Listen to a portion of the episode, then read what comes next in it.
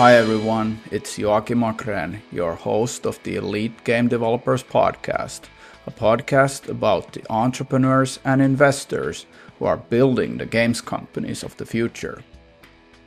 Welcome back, everybody, for another set of Ask Me Anything questions.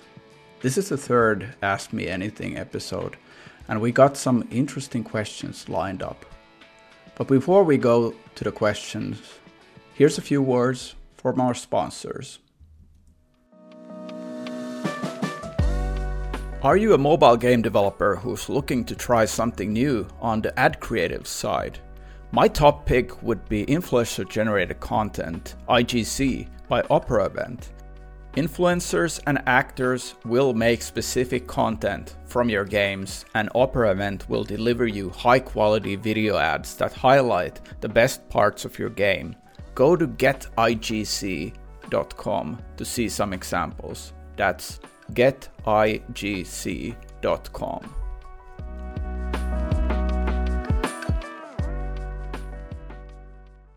At Pollen VC, we're committed to helping game developers improve their financial literacy.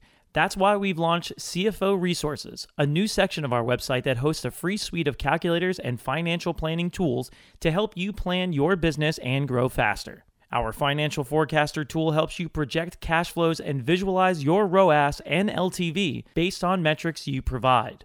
And if you're a hyper casual developer, you need to check our hyper casual velocity calculator head over to pollen.vc and click CFO resources to get started. All right, let's get going. Uh, here's the first question of this episode. So, Steve asks We are planning on a day one retention test, and I have a quick question for you.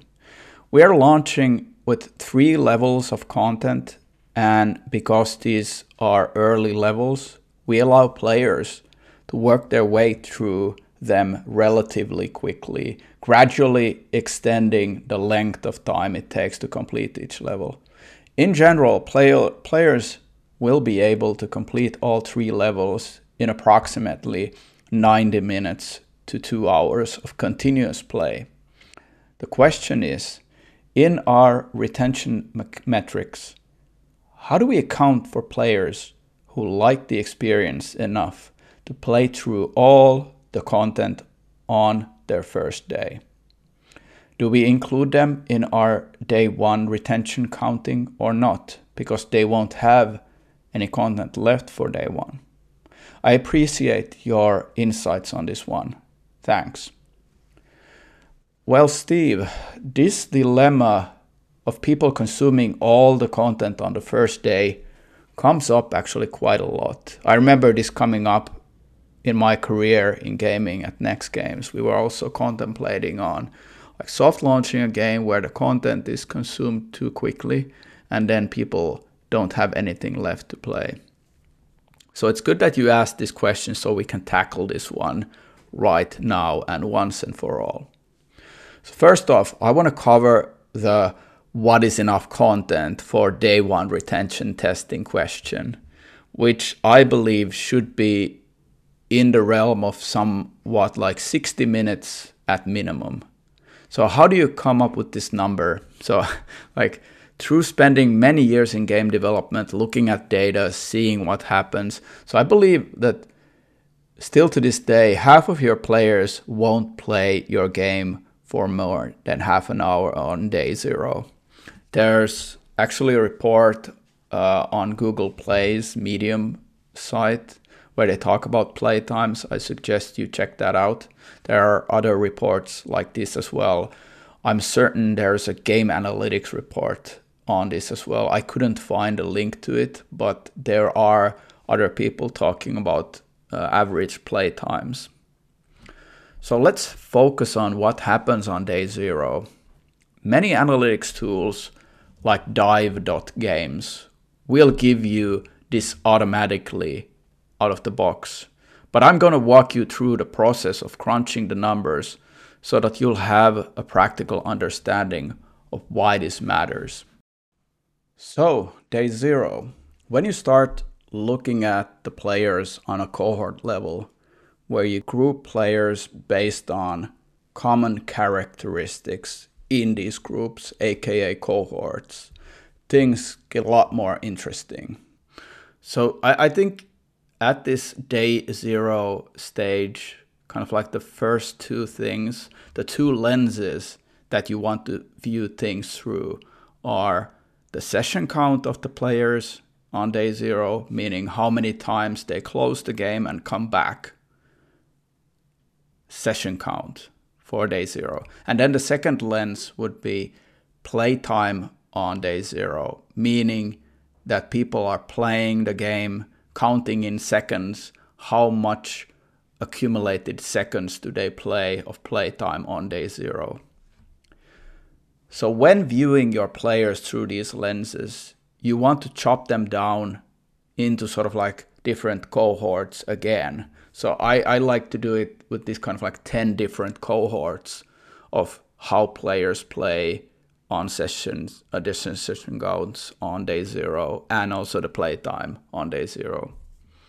So you put this data in a bar chart, like a graph, where the bar height represents the numbers of players in that cohort. Now you want to group your players to these 10 different bars based on their characteristics. So let's go for session count.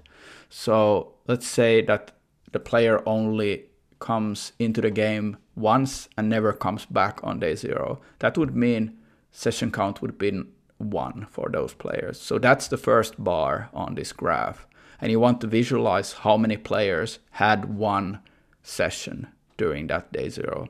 And then you have the other bars there representing two sessions on day zero, three sessions on day zero.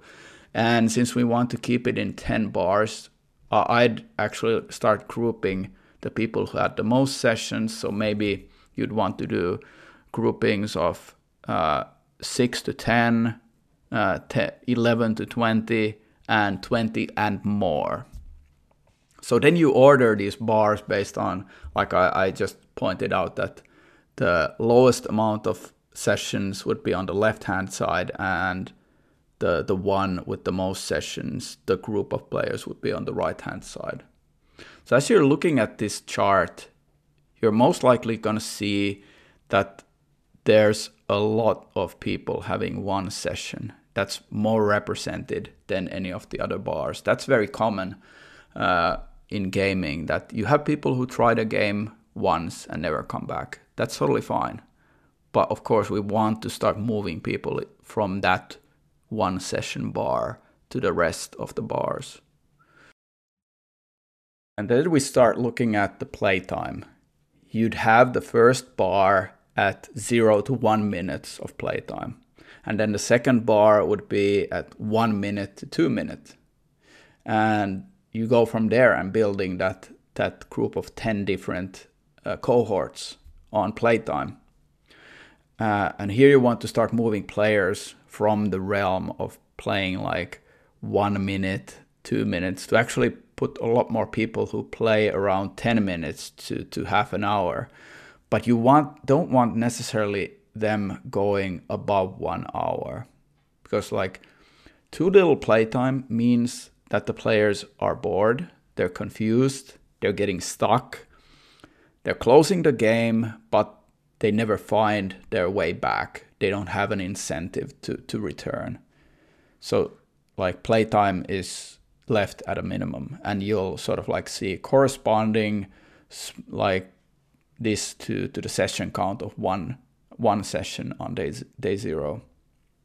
So improvement there will push things to the better. And why I'm talking about like it's not great to have a lot of people playing more than one hour on day zero. So I, I I've seen this happen that you will get players that burn out from having a lot of content too early in the game they're they're exhausted they're getting through too much content they don't know what's a good time to leave and finally when they figure that out they necessarily don't want to come back. If you have a lot of people who are enjoying the game sort of like as a bell curve in this chart you can see that there's there's pull in the game and people are liking it which is a good thing. And then you want to start thinking about like how do you get players to come back more and playing sort of like these 10 to 20 minute sessions which is a more healthy session even 5 to, to 15 is a, is a good range differing on what kind of game you're making so one thing that increases both metrics both playtime and session count is that you have better sessioning mechanics like energy gating where you need to replenish your energy by going away for a little, little while and coming back to play more. Some kind of difficulty bar where you need certain things. Uh, you need to practice the game a bit more before you progress to the further levels. So you're gradually progressing, but not like through leaps and bounds immediately in the first two hours on day zero.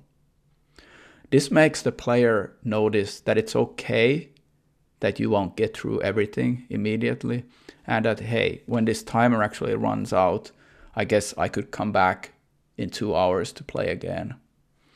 And push notifications work really well in all these situations where you where you're pulling the players back. So Steve, to to sort of summarize to your question, the answer, I would include all players in day one measurement, all of them, not really caring about like how much content they consumed. Because you want to understand what is going on on all of the levels. You want to know what is happening on day zero regarding the session count and the playtime. Because then you can focus on improving these things in an update and continuing to test in your soft launch like to do changes to see if those things change the game for the better and when you include all of your players like i would do i would always keep them there. I wouldn't leave anybody out of the measurement. You just want to find out the reasons why people are not going to day one. Let's continue with the questions. So we have Paulo who asks In your opinion and experience, is there any difference in securing funding for a game studio based in a country that is not among the leaders in game development? For example, a country in Latin America. And do you believe being a remote first studio can be a problem or a virtue, or neither, in securing funding. Has that changed with the pandemic and the whole home office surge? Well, thanks, Paulo, for submitting this set of questions. This is really good stuff. So, first, let me tackle your first question. I believe that startup funding is becoming more and more possible wherever you are and your co-founders are residing. Uh, it doesn't really matter are you in a top sort of like characterized game development country or not. Some 15 years ago, there was a saying in Finland that hey, Finland is too far away and the investors are treating startups in Finland it's like coming from a second grade country. Like this was just the case. Like it was really hard for uh, anybody from the states to think about investing into Finland. Like how would they come to board meetings and stuff like that. So I think things have changed a lot after the success of Rovio with Angry Birds and uh, Supercell with all their games. So uh, when we were fundraising in 2013 for Next Games, it, it definitely was quite quite sort of like easy. I, I think there was was still this atmosphere that we're really far away, like if we would be racing from Silicon Valley VCs. But of course nowadays sort of the gaming gaming investors are looking at companies all over the world and they're not afraid about geography that much.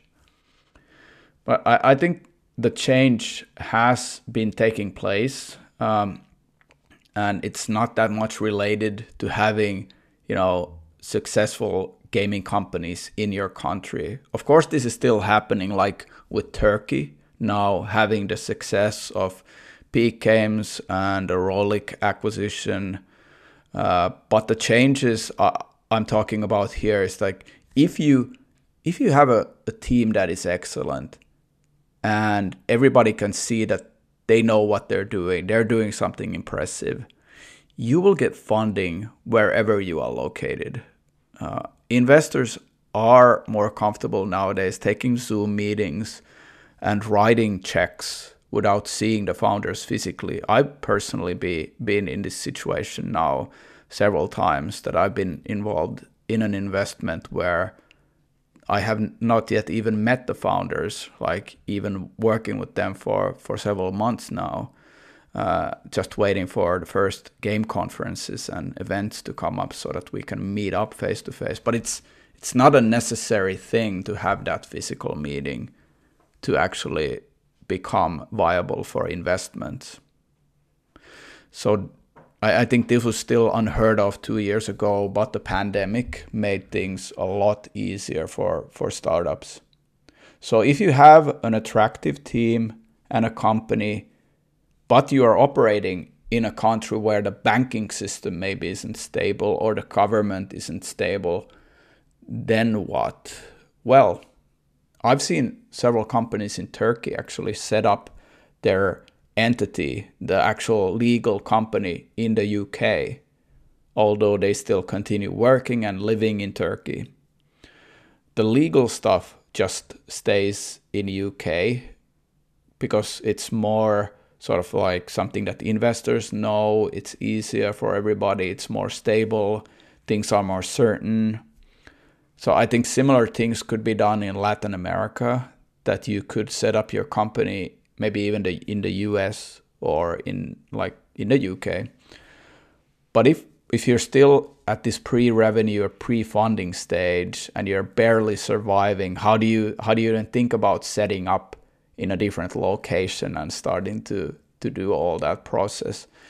Then you can always put it in your pitch deck that you would incorporate the company in the US or the UK if an investment happens. I think that's totally okay, and investors can agree to these kind of setups. I've seen Estonia becoming a really good option uh, for setting up venture-backed startups recently in Europe. So for your for your second question, how can a remote first studio get funding? So again, it all depends on the team and what they're doing. That's what really matters the most. If they are a capable team on what they're planning to do, that that's I think what's more being evaluated. Like if you have a plan, how viable is that plan? And how good are you to actually go and execute that? So at the end of the day, the studio has to manage this remote first setup and if they seem like people who can make it work or are already making it to work, I, I don't see it as a problem for any investor. I, would say that uh, there won't be many investors opposing to this, especially after what we've gone through during the pandemic. Here's another question from Danny who asks What happens if your startup manages to make say 1 to 2 million in revenue, enough to be profitable for a small team, but doesn't manage to burst out to become a 100 million revenue company like VCs want. How can this be resolved with the VCs and the founders? I think this is an excellent question, Danny. Thanks for sending it over. As we are talking about investor expectations here, I'm going to lay out a few scenarios to help out in answering this question. In fundraising, you have these kind of stages that are called pre seed, seed, and series A. So these are the most common stages for game studios to raise funding. So at the, the pre seed stage, you'd be raising from anywhere between 100,000 to a million, depending on the team strength and the attractiveness. So have they worked in, in gaming? How much experience do they have, etc. Uh, in in the seed stage, you'd raise anywhere from 1 million to 4 million, again, depending on the team and the progress they've made. So you're looking already about like things like the numbers for a build, but sometimes you don't even need so much progress here if the team is sort of like this uh, AAA team, the world class, uh, and the investors are really excited that they are doing a startup. You know, you see these teams leave Riot who are immediately raising 10 million because they've built awesome games. They they worked as a team on some of the most successful video games in the world. And when they do their own company, there are immediately investors fighting to get involved with these startups.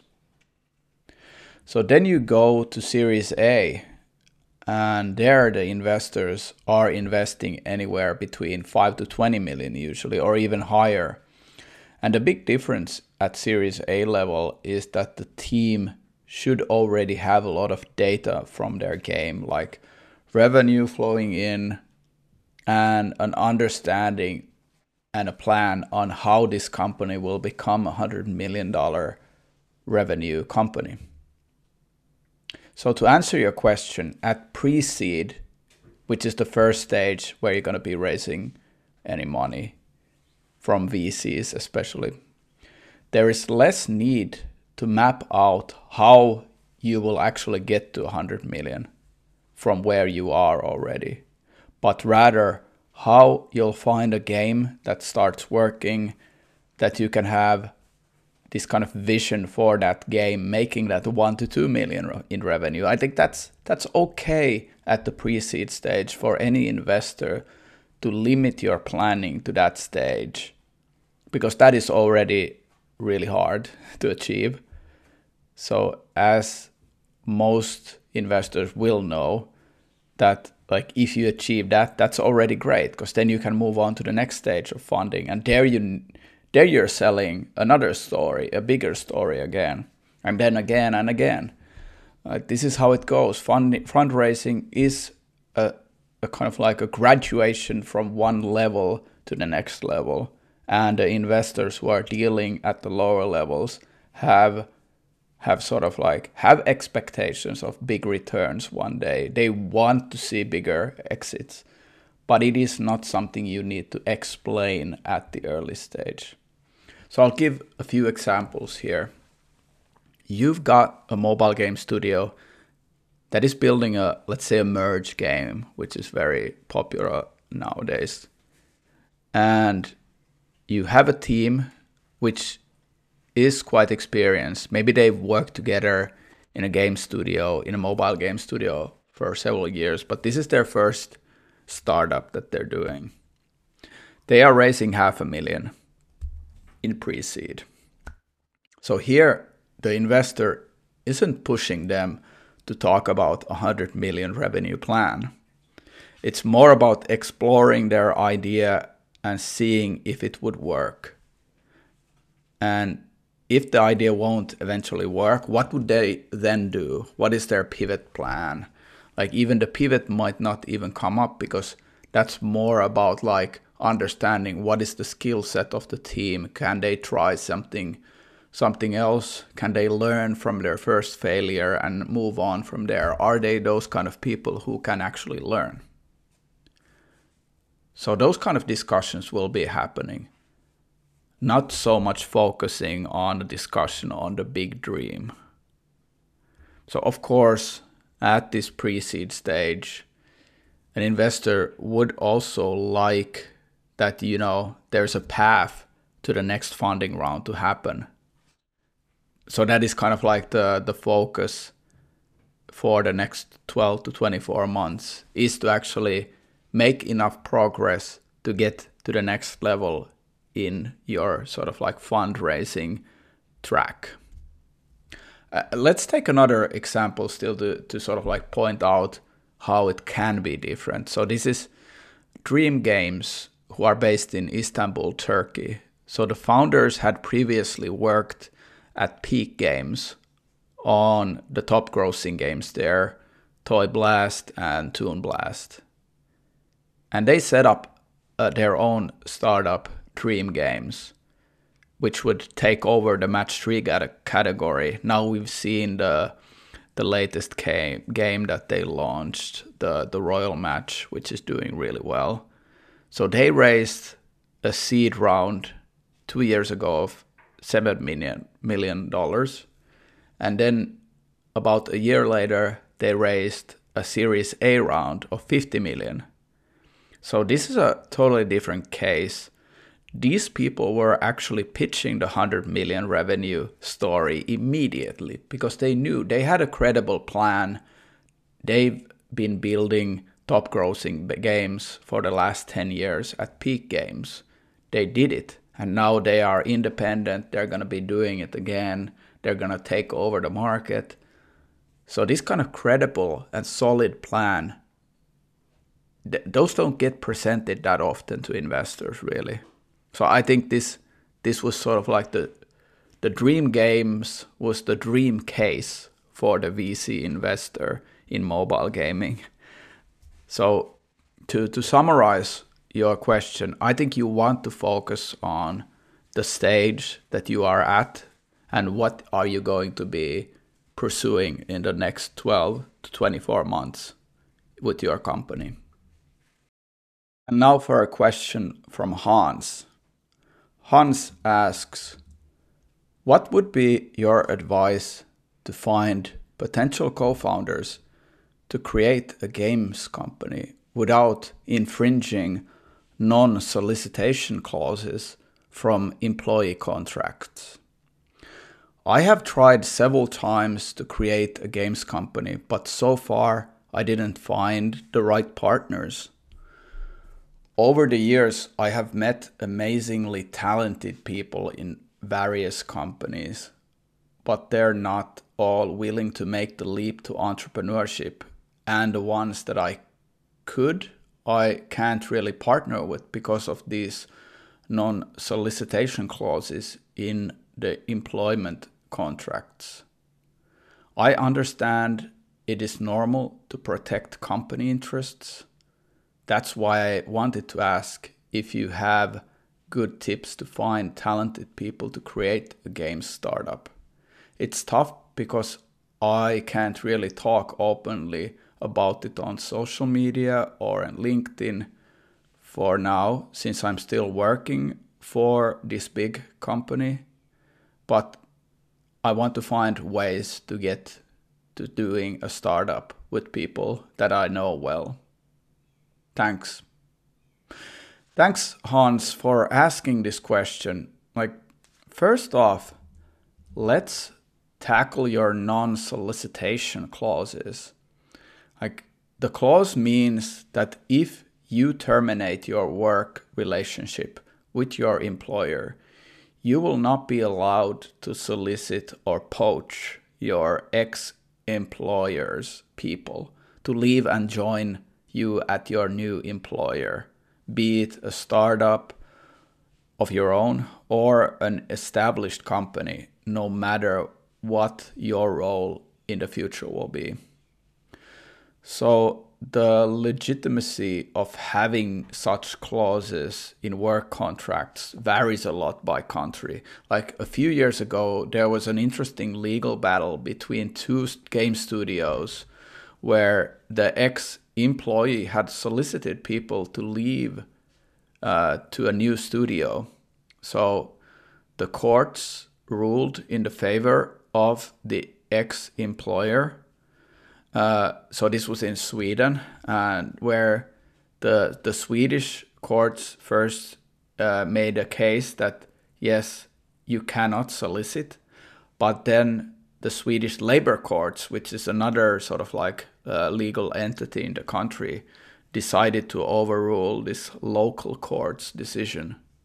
So, according to that uh, Swedish labor court decision, these non solicitation clauses should be assessed based on the same statutory provisions as non compete clauses. So, an overall assessment as to the reason, reasonableness of, of a non solicitation clause must be first made.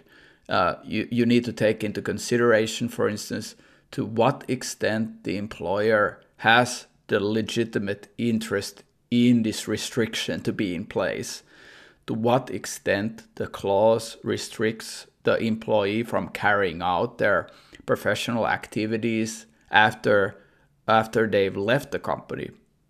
So or are there any kind of like compensations for these kind of restrictions in place, whatnot? So the the real problem here is that this varies a lot by country. So I would suggest you check your local authorities, maybe even talk to your local sort of like union if you're a part of one, or if there are entities in your country that support uh, sort of like labor uh, freely moving around, like if there is help for that, because you want to understand if these non-solicitation clauses are actually valid or can you air in air quotes break them? So in the case that you you are in um, you have less options when it comes to soliciting your co- colleagues to- join your new venture. So maybe you want to first explore possibilities of having a permission to actually work on side projects with your colleagues. So I, am strongly of that camp of allowing people to move freely around, not restricting anything uh, in this industry, especially if people aren't happy in your studio and they want to leave.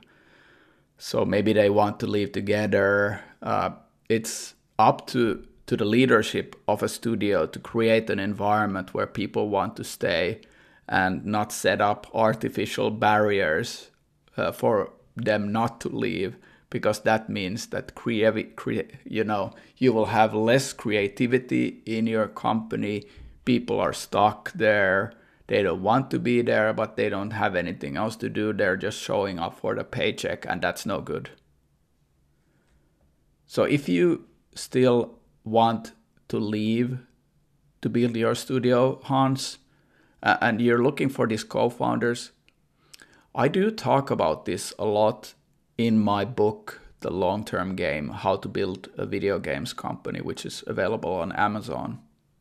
Uh, the one point I make there is that you want to be quite active in your local game development community to get to know people. Uh, not necessarily poach them or solicit them yet, but to find like minded people at meetups and game jams who are interested in, in what's going on with startups and maybe becoming an entrepreneur one day. Also, reaching out to people all over the globe around the industry. I think our industry is becoming better network that everybody's talking to each other all over the place over different kind of discords slack channels whatnot. So get involved in those as well. And ask around if there's people who are interested in doing a startup.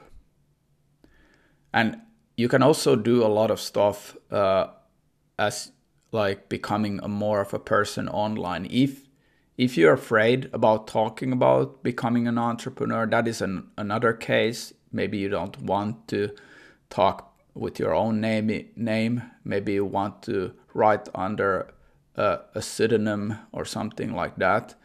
Uh, you start a podcast you start writing a newsletter about the things you're excited about and eventually you'll start gaining an audience and you'll find like-minded people and your network will grow and then you will find more co-founder candidates.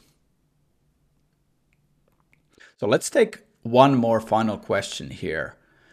This one comes from Zur, who asks What steps, if any, should a game company take to protect a novel game idea from being exposed and duplicated by others at soft launching or at any other stages? And if this should not be a concern, Can you elaborate why? Thanks for sending over this awesome question, Zur. I'm happy to answer this one. So, early in my career, I was asking everybody to sign these non disclosure agreements before I was willing to show my idea uh, or a prototype or a game in development to anybody. I was a lot, lot more scared, and I think the whole industry was also keeping things more secretive for a long period of time. Uh, I know that a lot of folks still do this, but often I don't, I don't think it's that that's much worth it because you want people's opinions and feedback on your game as soon as possible and you're you're kind of like making it more frictionless for them to consider yourself as somebody who's showing things and for them to be open and giving you feedback as well. So when my first startup transitioned to Facebook Canvas games in 2009, I would start having lots of people come to the office and play our games, uh, which were in development. And then I'd look at these people playing the games and hearing them saying things about the game and and then I would collect all that feedback and those learnings and take them and incorporate them into the game uh, with our team. So this playtesting was immensely valuable for the success of our games and it has continued to be one of the best ways to create successful games to have a lot of playtesting. So without the openness of letting people try the games, like if you are always asking an NDA, I, I think like you might end up launching a product where nothing is really working because you've been so secretive and keeping it to yourself and not not showing it out and getting feedback. So that's one thing, keeping your game secret and prote- protecting it with NDA agreements. Um, of course, you can ask people to test your prototype once they've signed an NDA. It's not pleasant, but if they're your friends, they most likely will do it. So we have an NDA template on the Elite Game Developers website under the template section, so you can get it from there. So, other things to protect your novel game ideas. So, you can, of course, patent your game mechanics, but I've seen people try this process of patenting game mechanics, and it's always so arduous and it will cost you in a lot of fees and time spent on paperwork. Uh, I've I, yeah, because I I've seen a few startups go through this process where they are trying to patent these things, and the problem is that you need to be sure that this is a novel discovery that you have in your hands that others haven't patented and or are haven't been attempting to patent yet. Um, so protecting game mechanics with patents, I would say it's not for everyone. If you have a lot of capital and you have person hours to spend on patenting your mechanics, by all means, go for it. But I think, like personally, things are moving so fast in gaming, as we can see from hyper casual. So developers are uh, building a game in a week or two and then soft launching it. And often they have novel mechanics incorporated. But when you start this kind of patenting process, some quick competitor would have already cloned your novel idea, and uh, the patenting process would most likely fail in those instances. So, as an investor, I don't want any entrepreneur spending time on patenting these games. I, I, that's that's sort of like where I I would want them to least spend their time, especially in these early stages where you're still growing the company from a small studio. Of course, if if you know you should be cautious about the existing patents out there and watch out for possible lawsuits down the line because there are mechanics that have been patented by bigger corporations. So that's a, another side how you could look at this uh, like whole situation out there. There have been cases where some game studios recently have been sued because they have incorporated mechanics that have been patented by a certain company around like on the other side of the world uh, so it is fairly tricky. So to summarize i'm not too worried about protecting your game ideas. I'd rather you focus on launching your game as soon as possible and get it out there. So if it if it is successful there will always be clones of some sort who are able to circumnavigate your protections, your patents, whatnot. So it, it is it is impossible to protect it, but rather just you know openly show it around, get feedback, soft launch as early as possible, keep moving, don't get stuck thinking about how to protect your your precious idea.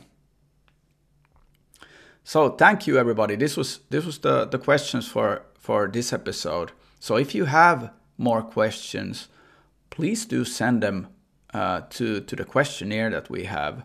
So you can find the link by going to elitegamedevelopers.com slash ask me anything typed together without any spaces. So great. Uh, I wish everybody here uh, a pleasant week and I hope to to see you soon again. Take care everybody. Bye bye.